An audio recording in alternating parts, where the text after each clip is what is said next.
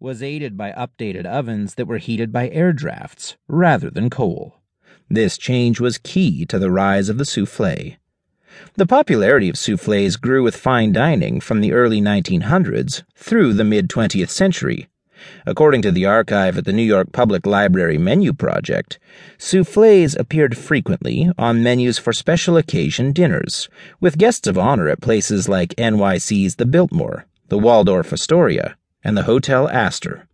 If made right, souffles are magical and amazing, but there are so many things that can go wrong, says celebrity pastry chef and cookbook author Johnny Iuzzini, who started his career as a pastry chef at Daniel, Payard Patisserie and Bistro, and Jean Georges. Presentation is as important as the baking, with the server delivering it with grace as she pierces a hole in the center and pours creme anglaise tableside, a restaurant trick that's special, but not a requirement. When you add the variables of service, servers getting to the tables, placing, explaining, and garnishing, it becomes a risky business, Iuzzini says. Those intricacies, tied to the performative nature of fine dining, lost relevance as diners' tastes changed, and restaurants often scrapped the dish. Iuzzini is now the founder and proprietor of his own brand, Sugar Fueled Inc., but during his 10 years at Jean Georges, he often rotated seasonally inspired souffles. Even then, they were added to the menu strategically. They were quite small, baked quickly, and we made them in batches throughout the night for freshness and stability, a bit safer of a proposition. Iuzzini points out that today's pastry chefs prefer deconstructed desserts, with bits and pieces of sponges, piles of crumbles, and gelled curds and sauces, he says.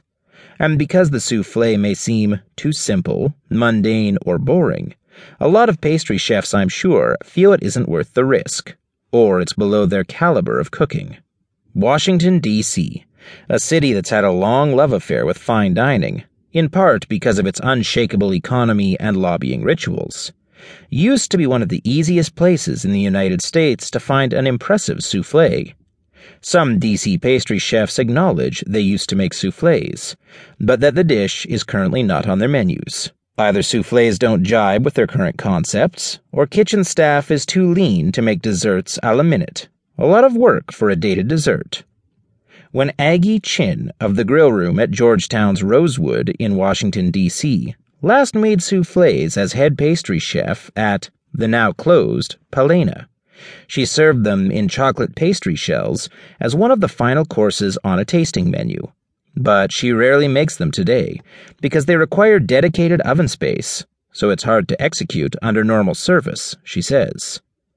Eater young gun Alex Levine, head pastry chef at Osteria Morini, also in the district, says he loves a good souffle, which makes sense considering his own experiences at Jean Georges and Café Boulud in New York.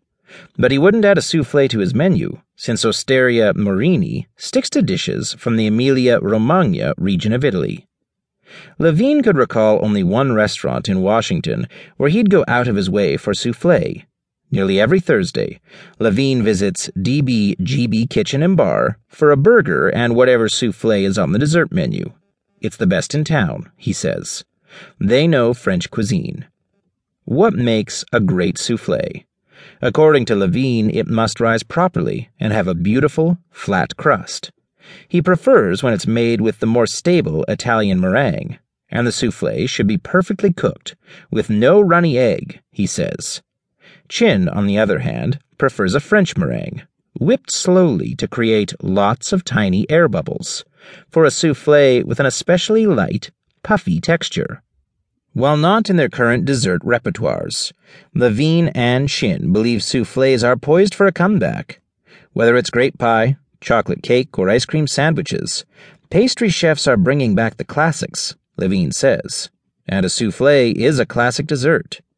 Julia Child might be known for her cheese souffle, but she asserted the supremacy of the dessert version in the 1960 edition of Mastering the Art of French Cooking. It's the epitome and the triumph of French cookery, she wrote. A glorious and exciting finish to a great meal. Levine says he wouldn't be surprised to find more souffles on menus soon, but given the number of high volume restaurants,